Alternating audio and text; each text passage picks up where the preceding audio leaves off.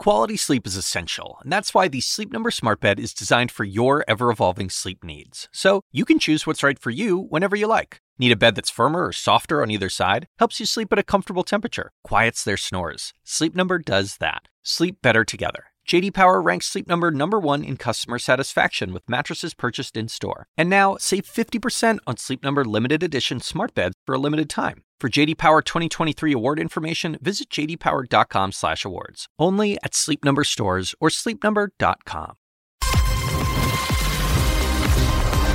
Live from the New York Stock Exchange, I'm Julia Chatterley. This is First Move, and here's your need to know. Signed, sealed, and delivered. Tech giant IBM closes its $34 billion deal to buy Red Hat. We'll be speaking to the CEOs. Houston, we're going public. Richard Branson's Virgin Galactic comes to market before heading to space. And Kill Bill, Hong Kong's chief executive, says the extradition bill is dead, but doesn't formally withdraw it.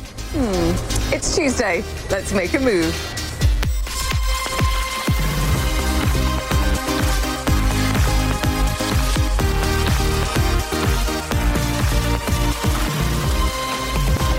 Once again to First Move and another jam-packed show, as you just heard there. Not, though, quite as jam-packed as uh, Fed Chief Jay Powell's schedule this week. Take a look at this because this is the short-term focus for investors. So I'll keep reiterating. We're going to be binge-washing the Fed chairman this week and over the next few days. He's speaking at the Boston Federal Reserve Bank today. Then he's on Capitol Hill on Wednesday and Thursday. We'll call it a plethora of Powell's this week. Ordinarily, you know, I wouldn't be so hyperactive about Fed speak, but given that payrolls report, given the sensitivity around the prospect of rate cuts, even coming as early as July, of course, given market pricing, we'll keep looking at it. Right now, We've got stocks showing a weaker open this morning following two days of weakness.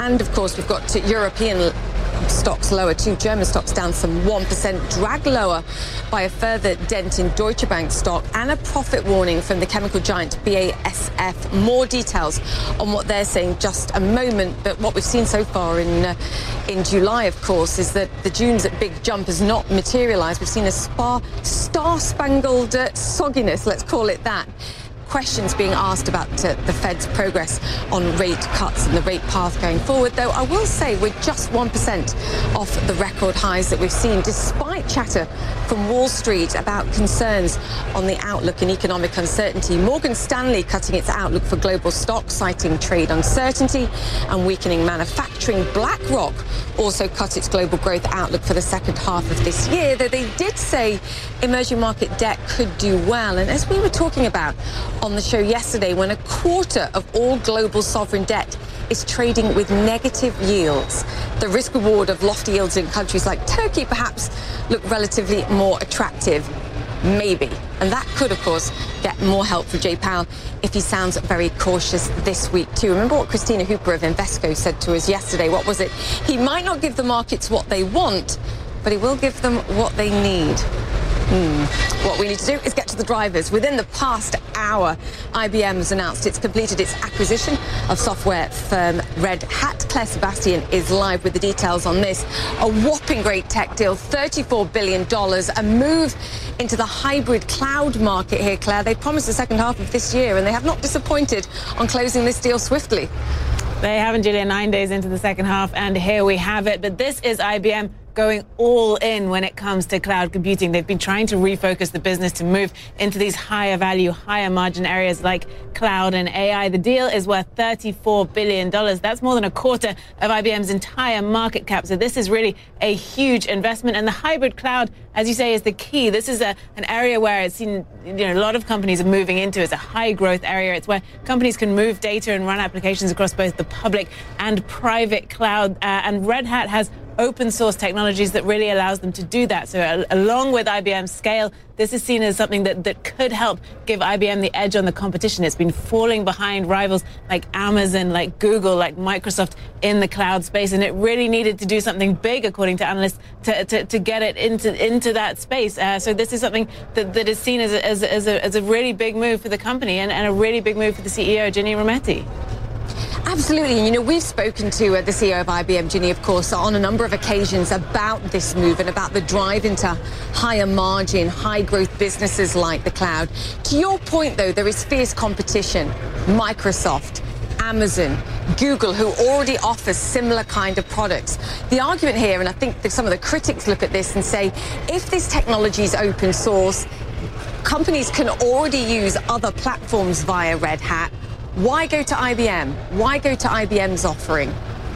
Yeah, I think that that is going to be the key going forward. How do they integrate with Red Hat? I think that's really what Wall Street's going to be watching. And the really interesting thing about this, Julia, is that Red Hat already partners with some of the competition. They have partnerships with Amazon Web Services, with Google Cloud. Now, they say when they're announcing this deal today that they're going to continue to strengthen those partnerships. So IBM is now going to be working essentially with its competition. But but look, IBM, its revenue has been declining. Its share price peaked uh, in 2013. It's never recovered those heights. Uh, so as I said, it really needed to do something big to, to, to get ahead in this area.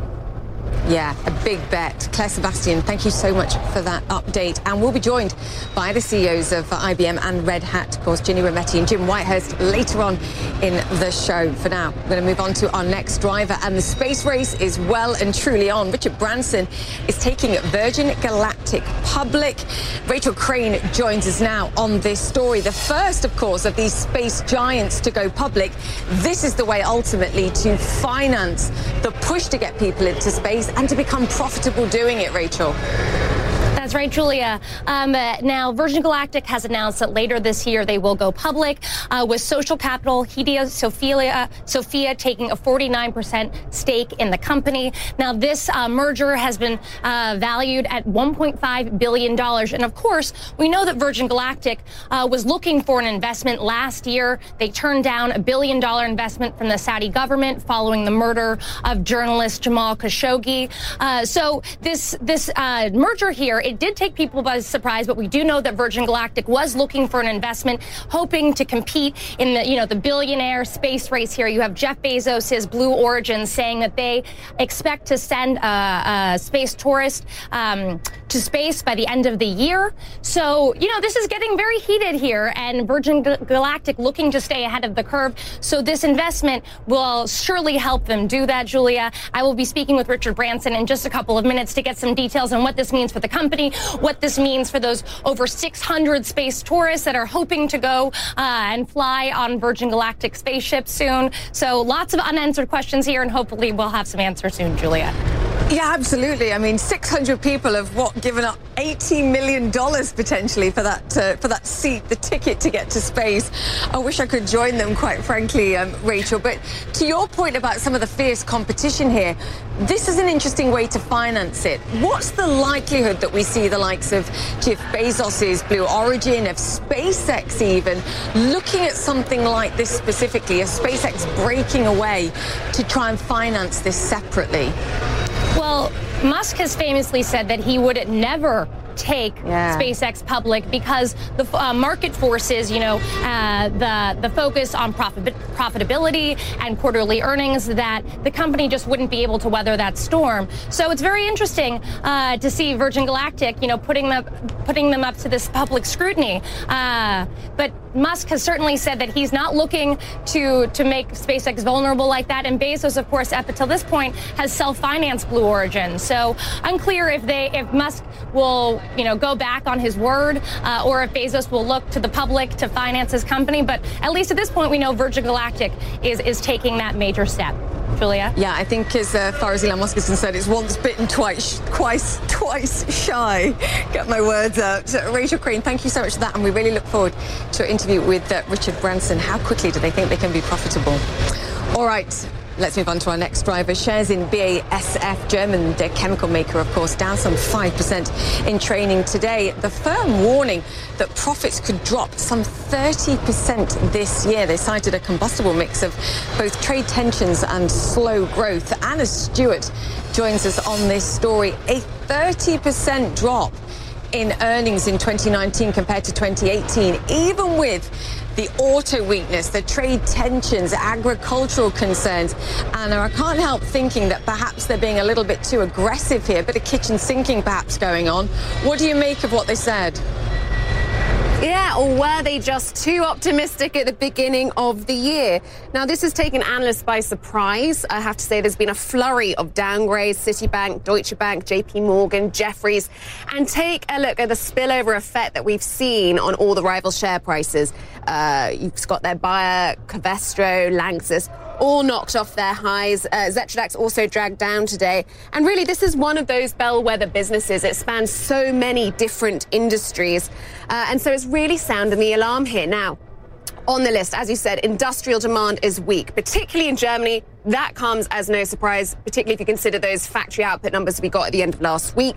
Auto sector gets a special mention. Uh, BASF saying here that the uh, car production globally fell around 6% in the first half of the year. 12% in China.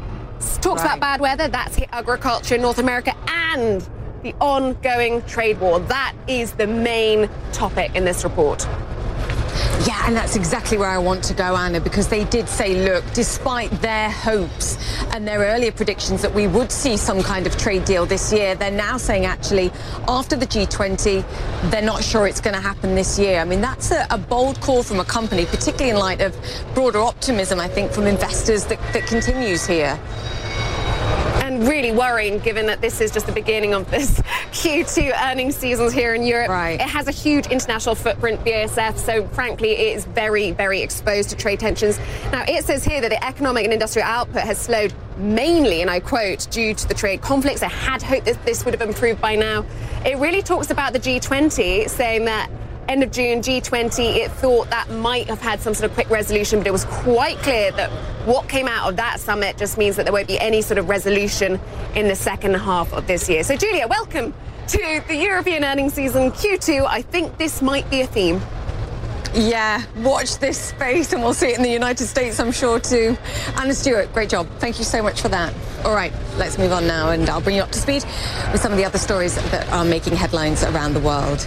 Donald Trump has renewed his attack on the British ambassador, taking to Twitter this morning to label him wacky, pompous, and a very stupid guy. It follows leaked cables in which Kim Darroch called the Trump administration inept and clumsy.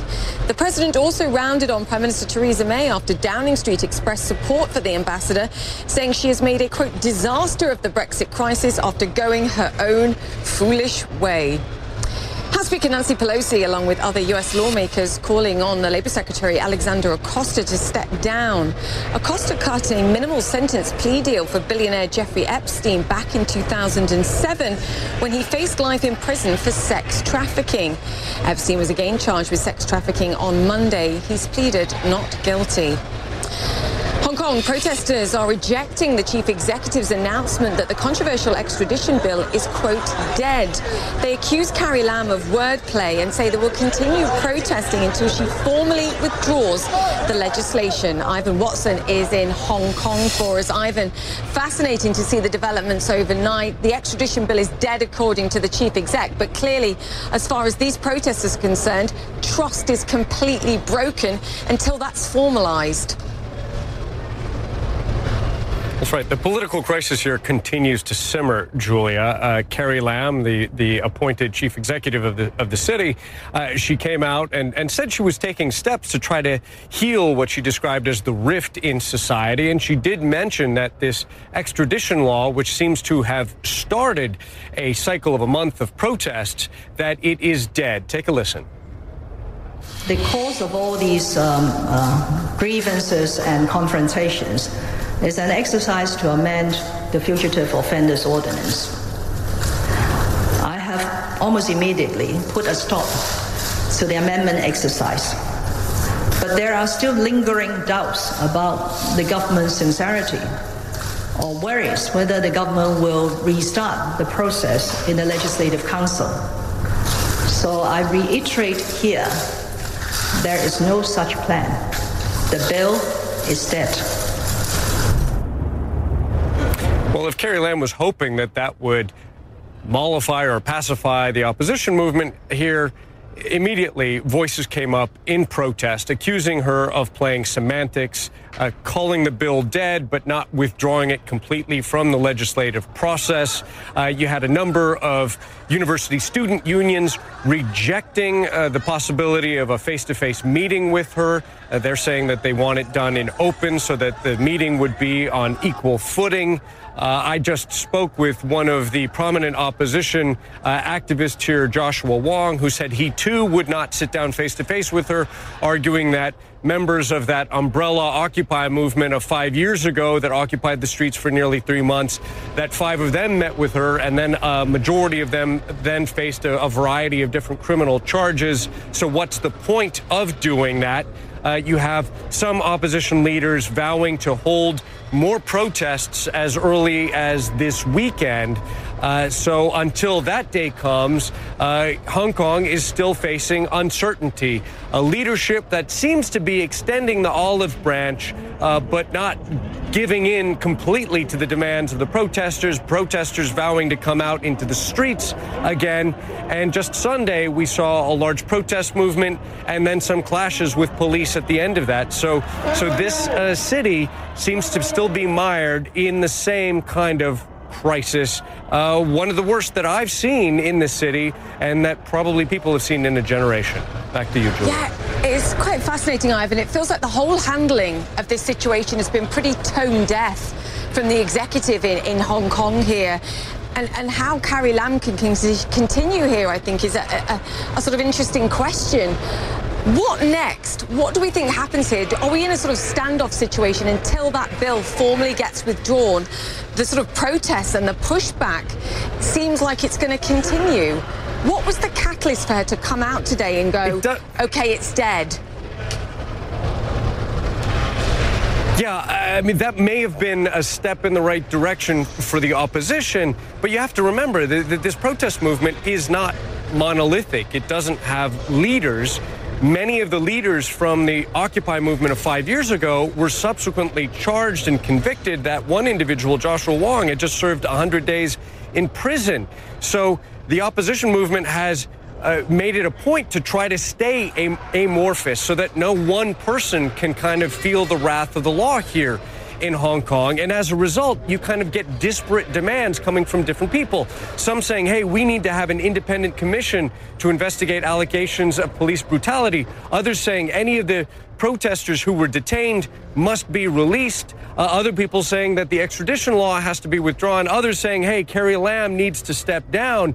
Right. Meanwhile, the authorities here uh, they try to take a softly, softly approach to the protesters, dividing them into different groups those who protest peacefully and those who do use violence. Uh, it's a big glob right now. And that's what you get when your leaders aren't elected directly and they're not allowed to use authoritarian tactics to break up the protests, which are the only real uh, response that the, the people on the street really have to this non elected leadership.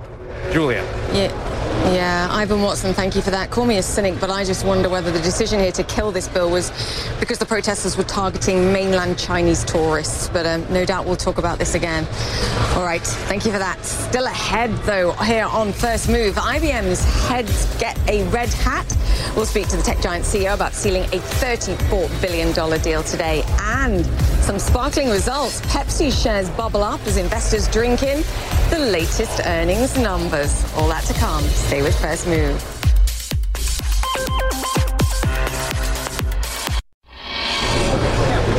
Welcome back to First Move live from the floor at the New York Stock Exchange, where once again it looks like we're heading for a softer open for US markets this morning. Let's get some uh, context on what we're seeing here. We're joined now by Liz Young, Director of Market Strategy at BNY Mellon. Liz, great to have you with us. Great to be here. As always. What's going on in markets right now? We're around 1% off the highs, but I do get this feel that any good news that we get right now it's sort of bad news for markets if it means that, that it kind of questions Jay Powell's moves on rates. That's right. So the market right now is watching policy more than anything else. Yeah. And as much as we want to talk about trade and we want to blame that for any moves, whether up or down, it's really about policy. Yeah. We came into the year where bad news was good news because it meant that the Fed might cut rates, and then the market started to price in two rate cuts for the rest of the year. We think in our base case scenario that the Fed actually just stays on hold for the remainder of 2019. Wow. I mean, we're in a situation now on July 31st where the market's predicting and expecting a quarter of a point cut. How between now and the 31st of July right. is Jay Powell going to go, guys, you, you kind of got it wrong here? Well, uh, you have to remember, though, he never promised a cut. No? He said that they were going to be data dependent and that they were going to be patient. And if conditions called for it, then he would ease policy. But we got a pretty good jobs number last Friday. And when we got the last jobs number that was weak, then the market really liked that and thought, great, they're going to cut rates. Now, this time when we got a decent jobs number, I don't know that the data is there that's going to really prove to him that he needs to make a move. You know, it's interesting. Um, the Federal Reserve will always say, look, we set policy for the United States. We don't set policy for the rest of the world. Right. But when we look at what's going on in the rest of the world, Europe perhaps weakening, concerns about Chinese growth, if we look outside of the United States at the data, perhaps you could make a stronger argument that the insurance rate cut that the market's pricing right now right. is perhaps justified. Well, one of my favorite lines to use is that when the U.S. sneezes, the world catches a cold. Right. But in this scenario, the U.S. is still the best house on a on a bad block, right? It's it's the, the cleanest dirty shirt or whatever you want to call it. Mm. So right now, we're still kind of helping the globe when we look at GDP growth, and we're still steady, not necessarily rip your face off, rally strong, but steady. And all Powell needs to do is make sure that we continue that momentum and that yeah. speed. So if there's not really a threat to our growth, he doesn't really feel like he needs to stimulate. We do expect places like Europe, Japan, other parts of Asia to have to stay easy and easier than we are because they're a lot more exposed to trade and they're going to be under pressure much more than the United States will be. I was making the point at the beginning of the show that this week we get numerous commentary, numerous sure. times of commentary from from Jay Powell, three times in fact this week. Right. Does he begin to just try and shift the thinking, the market thinking this week to say, hey guys, you're kind of jumping the gun here on rate hikes. If you're right, uh, right rate cuts, if right. you're right here. He, so he has an opportunity every single time he talks. We hang on every word. Yeah. And he has an opportunity to really tell the market we'll be there if dire circumstances present themselves. And and that's the important part here is that policy can put kind of a floor not only on market drops, but it can control volatility from here on out. And as long as he proves that he's willing to do that, control volatility and put a floor on some of those really sharp drawdowns if they should occur, then I think the market will be okay with it. The biggest risk right now is that, like you said, we're just a couple points off the, the biggest high. So risks are certainly to the downside, especially if the market is wishing for a cut and it doesn't get that. You know, it's interesting. I asked uh, Christine Hooper of Invesco yesterday what the big risk was, and she said that a trade deal doesn't happen. Sure. But based on what we're saying, we could argue that the big risk here is that a trade deal does happen, that the Fed has already cut rates, and suddenly we're back in this. I, yeah, and I and I don't disagree with her. I think it's going to happen in a different order. Yeah. We're going to get news that the Fed isn't going to cut rates as much as the market wants it to before we find out whether or not we're going to get a trade deal. Right. We do expect there to be some sort of deal between us and China, but not until closer to the end of the year. And until then, there's going to be just this kind of broader message of protectionism around the globe and keeping everything at home. That's what might roil markets and cause some volatility in the meantime. So, what should investors be doing right now? Investors, you should stay invested. And yeah. there is a case to be made for easy central bank policy around the globe, still continuing to allow stock prices to slowly edge higher. That doesn't mean we're not going to have corrections in between. And you definitely should have a diversified portfolio to try to protect yourself from some of those sharp drops. But this isn't a time when you're going to run for the hills. No, because as you said, there's a lot of supportive noises coming from central right. banks all around the world. Right. Yeah, additive. Yeah. Liz Young, great to have you with Thank us. Liz you. Young there of BNY Mellon. All right, we are counting down to the market open. We are looking at a softer open. It is a Tuesday session, of course. Three sessions of weakness that would add up to. But as we pointed out and had a discussion here, Jay Powell and what Jay Powell says about the outlook for the economy, the US economy here, going to be front and centre and continue to be so, particularly if Liz Young is right and and they don't intend to cut rates in July. More to come.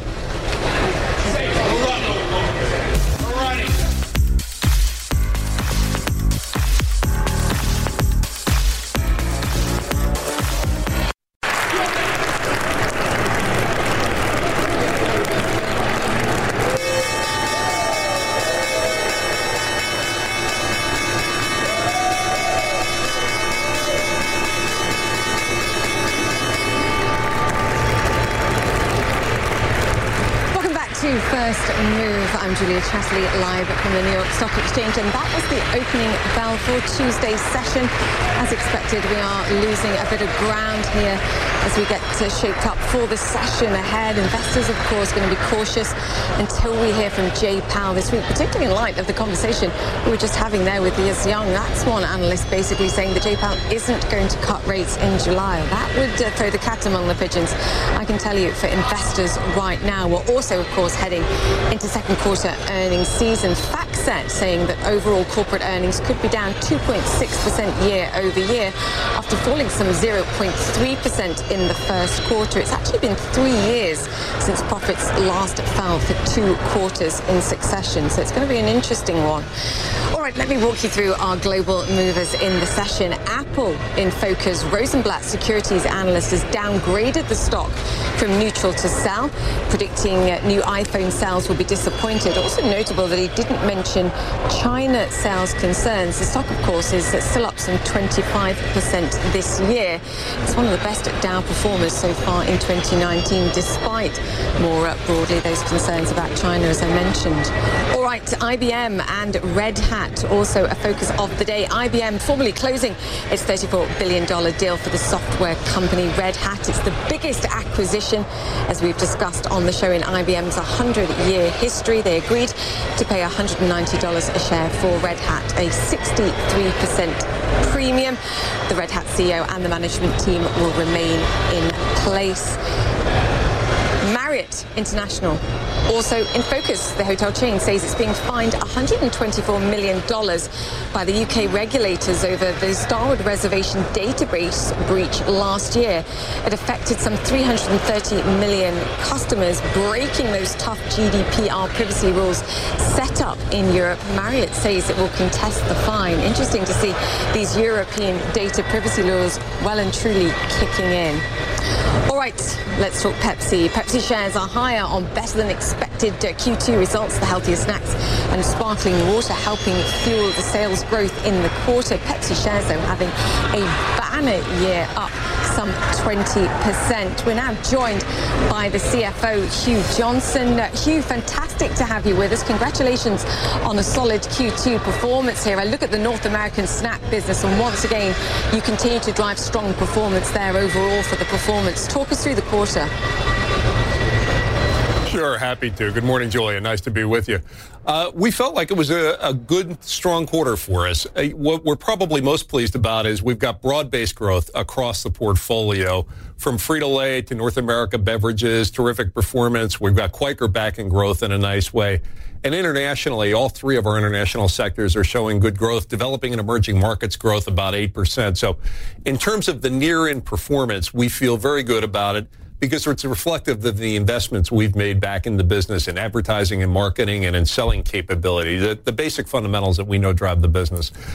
Perhaps most encouragingly is we're starting to see the benefits of, of some of the longer term investments that we're making in manufacturing capacity and in digitalizing the company as we make those investments, we think this isn't just a short term blip of improved performance. We think we've made a pivot to a higher growth rate for the company for an extended period of time, and we feel terrific about that. So I think things are going very, very well right now, and we're very optimistic about the future about the beverage business as well? Is that uh, investment that you're making having an impact there too? Because this is ultimately challenged with, with consumers changing taste, the uh, exposure, of course, with, with, with fizzy drinks.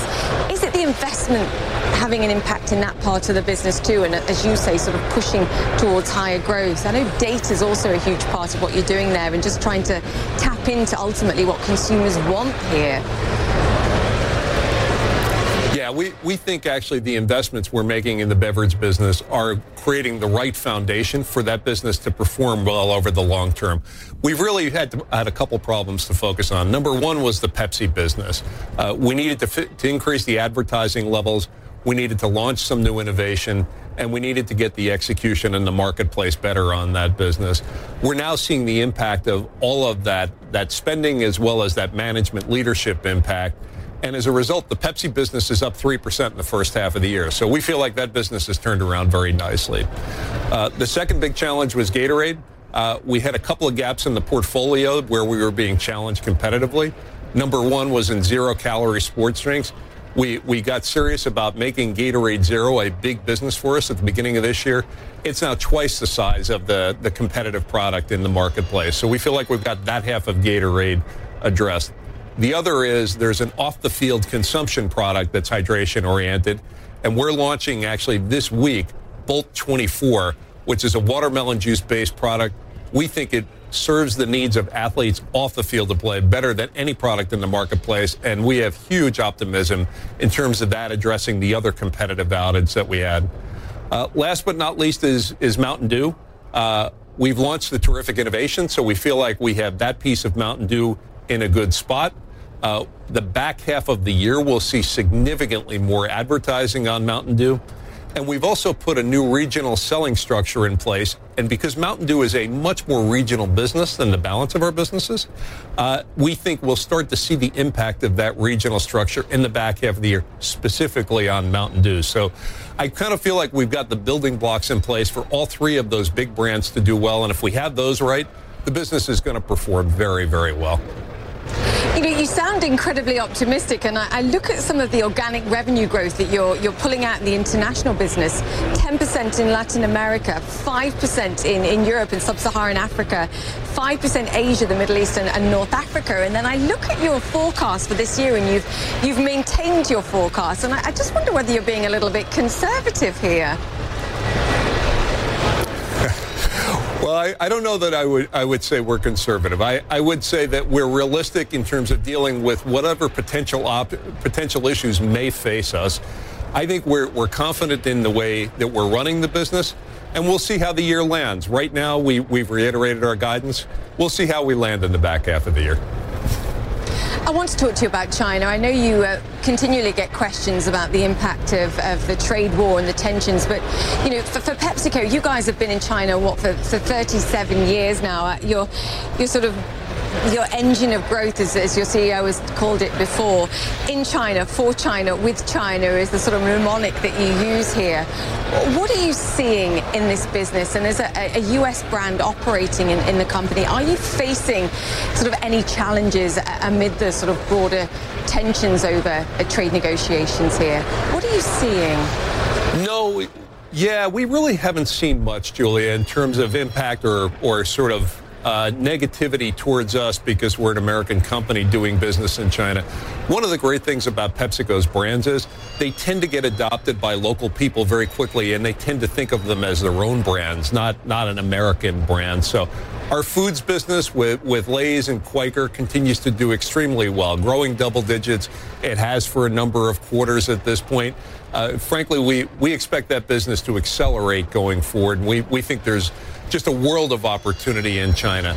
Uh, the beverage business is always a challenging business. We, we've had ups and downs. We have a terrific bottling partner in Tingyi in China, and we are optimistic about the long term. We just need to continue to build out the business there. So, but in general, we see China as nothing but a big opportunity. And I finally want to ask you about returning um, cash to, to, shareholders here. You've said in the past, look, over a billion dollars worth of, of capex from the company this year versus $8 billion in, in dividends and, and, share buybacks. It's a sort of political football at the moment for, for companies in the United States, and it will probably be so as we head towards the 2020 elections. How do you decide the sort of 1 billion versus $8 billion ratio and, and getting that right, both for the company but also to keep shareholders happy too? Yeah, so our, our overall cash return to shareholders this year will be about $8 billion, about 5 billion in dividends and about $3 billion in share repurchase. And that ratio is something that's been reasonably consistent for us for a, for a good period of time. A few years share repurchase has been higher, but I, I think that ratio has been pretty consistent. Uh, I think we had that about right. Dividends are something that many of our investors like, they rely on. It gives them good solid yield that they feel positively about. We're about a 3% dividend yield company, and they certainly appreciate that. And then beyond that, when we do share repurchases, we really allow the shareholders to choose. Do I want to take the cash return or would I rather have my percentage ownership of the company increase by virtue of someone else choosing to cash out? So I think we've got the balance in a, in a reasonable spot on that front. And I, I think it's, it's appropriate from a public policy perspective as well as from a shareholder return perspective makes perfect sense. Hugh Johnston, so thank you very much for joining us on the show today, and uh, congratulations again on a, a, solid quarter. All right, we're going to take a quick break here on First Move, but up next, as IBM and Red Hat seal their mega deal, we'll be joined by the CEOs of both firms. Stay with us.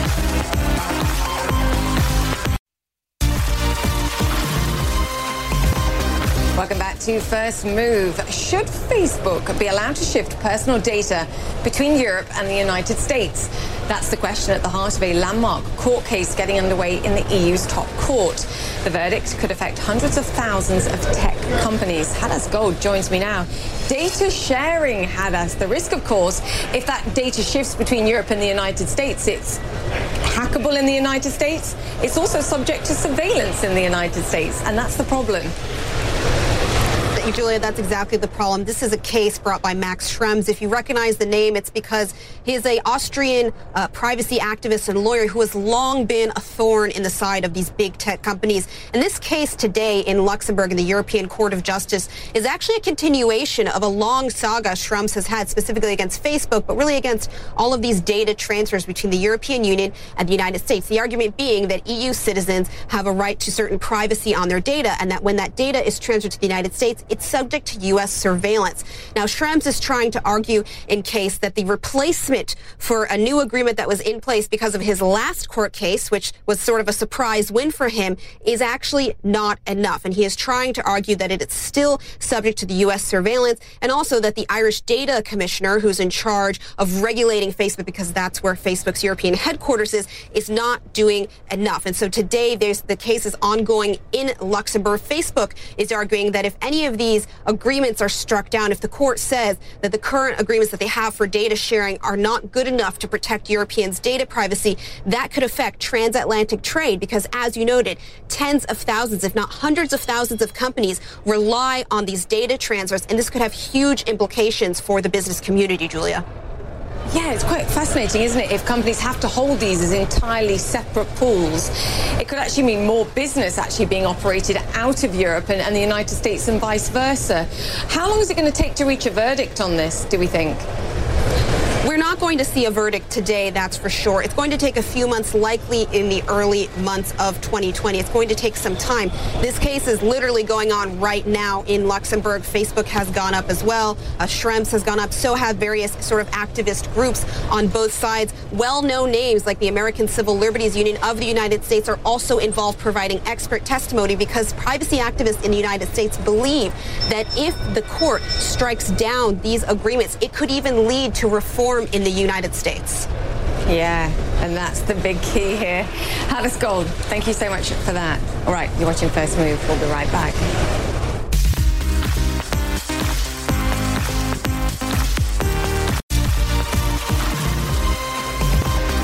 To First Move. I want to return to our top story now. IBM has completed its $34 billion acquisition of software firm Red Hat. And I'm pleased to say we're joined now by the CEOs of both firms, Ginni Rometty of IBM and Jim Whitehurst of Red Hat. Join us now. Congratulations to you both, and thank you so much for, uh, for joining us. Ginni, you reiterated uh, and you promised it was going to happen in the second half of this year. I make that nine days in. You must be elated. You, you don't hang around. yes, I am very elated. We both worked very hard, and the teams have worked very hard to move this through. And I think it's it's just a testimony of that it is the perfect match, and that this is a great thing for our clients. So, as you know, Julia, this is a big day for us, and this is the moment we reset the cloud landscape. And it's all about being the number one hybrid cloud provider in the world now. We've also got some uh, very pleased employees, I'm sure, today, feeling significantly richer. Talk me through uh, the feeling on this uh, on this day for you guys too.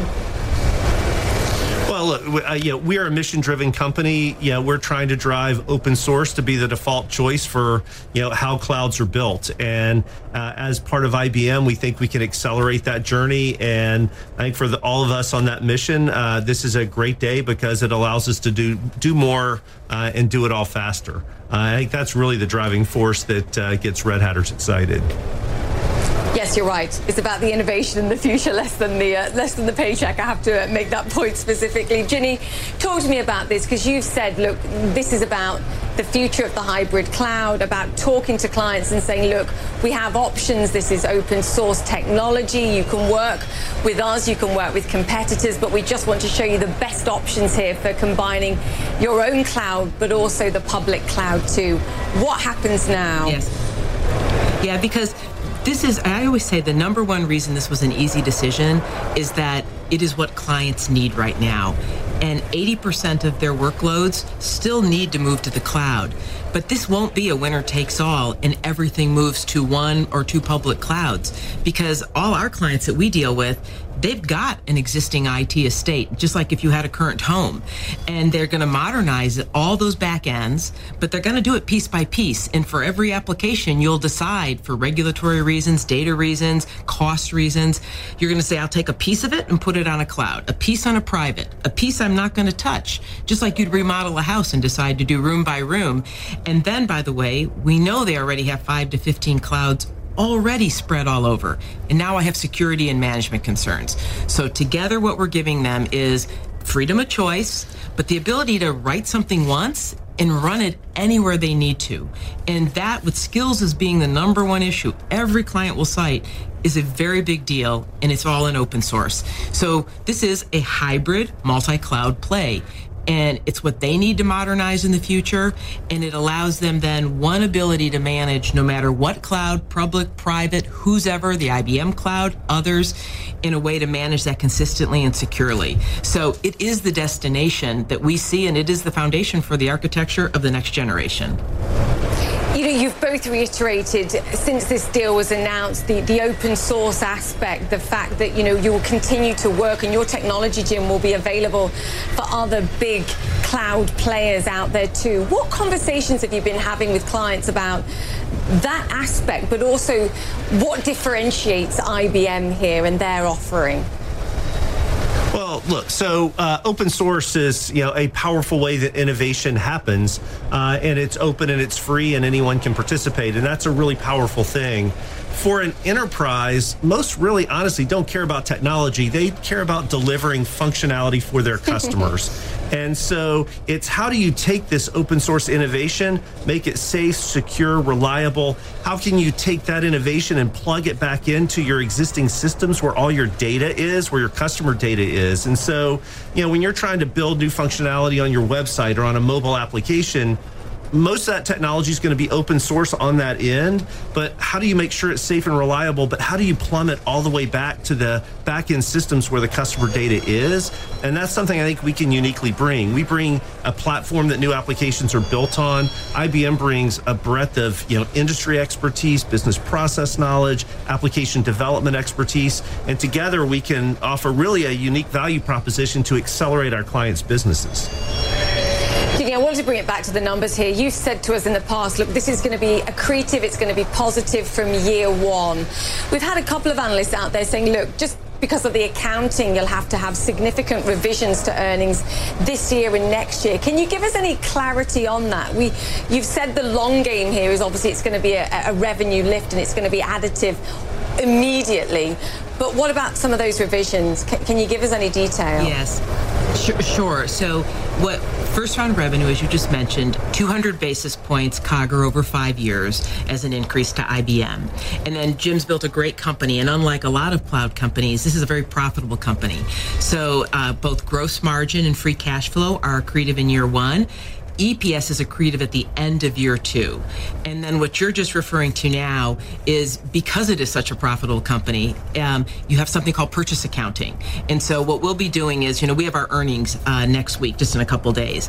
We'll do our uh, our 2Q earnings, IBM's normal 2Q earnings, and then just shortly after that, a couple days, uh, August 2nd, we'll be doing an investor briefing to update then on the implications for 2019 and then the midterm for IBM, uh, given some of those things.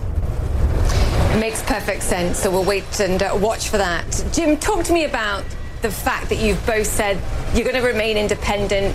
The culture's not going to change. You're going to continue to be Red Hat and who you are. This is just going to be combining two really powerful forces here for, for the hybrid cloud future. Is that still the mandate here and will be continued? Absolutely. Yeah, we've been planning for the last eight months, and everyone we've worked with at IBM, I think, understands that. You know, we talk a lot that our source of advantage is a capabilities advantage around how we work in open source communities and how we can harden open source to deliver for customers. And that capability is so tied up in our culture. And what we've talked about is this is two cultures working together to deliver unique value for our clients that we couldn't do apart. It's not two cultures coming together to become one. And look, we, we've celebrated in open source communities for a long time. Diversity adds value, diversity of background, diversity of belief, diversity diversity in ways of working. And I really do think the the fact that there are differences between the two actually make us uh, more powerful and more capable uh, working together in that way. I think the another future's quick way bright and the think about future's hybrid. Yes. That's right. The future's hybrid, and to be multi-cloud, Jim does need to be a distinct unit.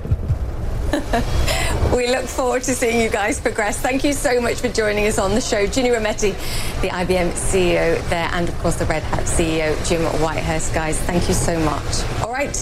And that just about wraps it up for the show. I'm Julia Chatterley. You can listen to our podcast as well on cnn.com slash podcast. You've been watching First Move. Time to go make yours.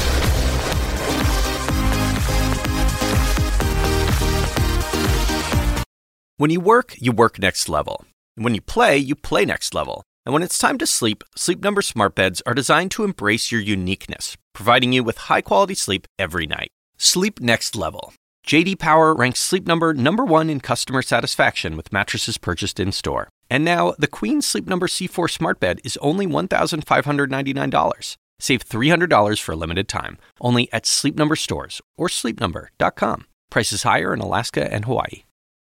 Quality sleep is essential, and that's why the Sleep Number Smart Bed is designed for your ever evolving sleep needs. So you can choose what's right for you whenever you like. Need a bed that's firmer or softer on either side? Helps you sleep at a comfortable temperature, quiets their snores. Sleep Number does that. Sleep better together. JD Power ranks Sleep Number number 1 in customer satisfaction with mattresses purchased in-store. And now, save 50% on Sleep Number limited edition smart beds for a limited time. For JD Power 2023 award information, visit jdpower.com/awards. Only at Sleep Number stores or sleepnumber.com.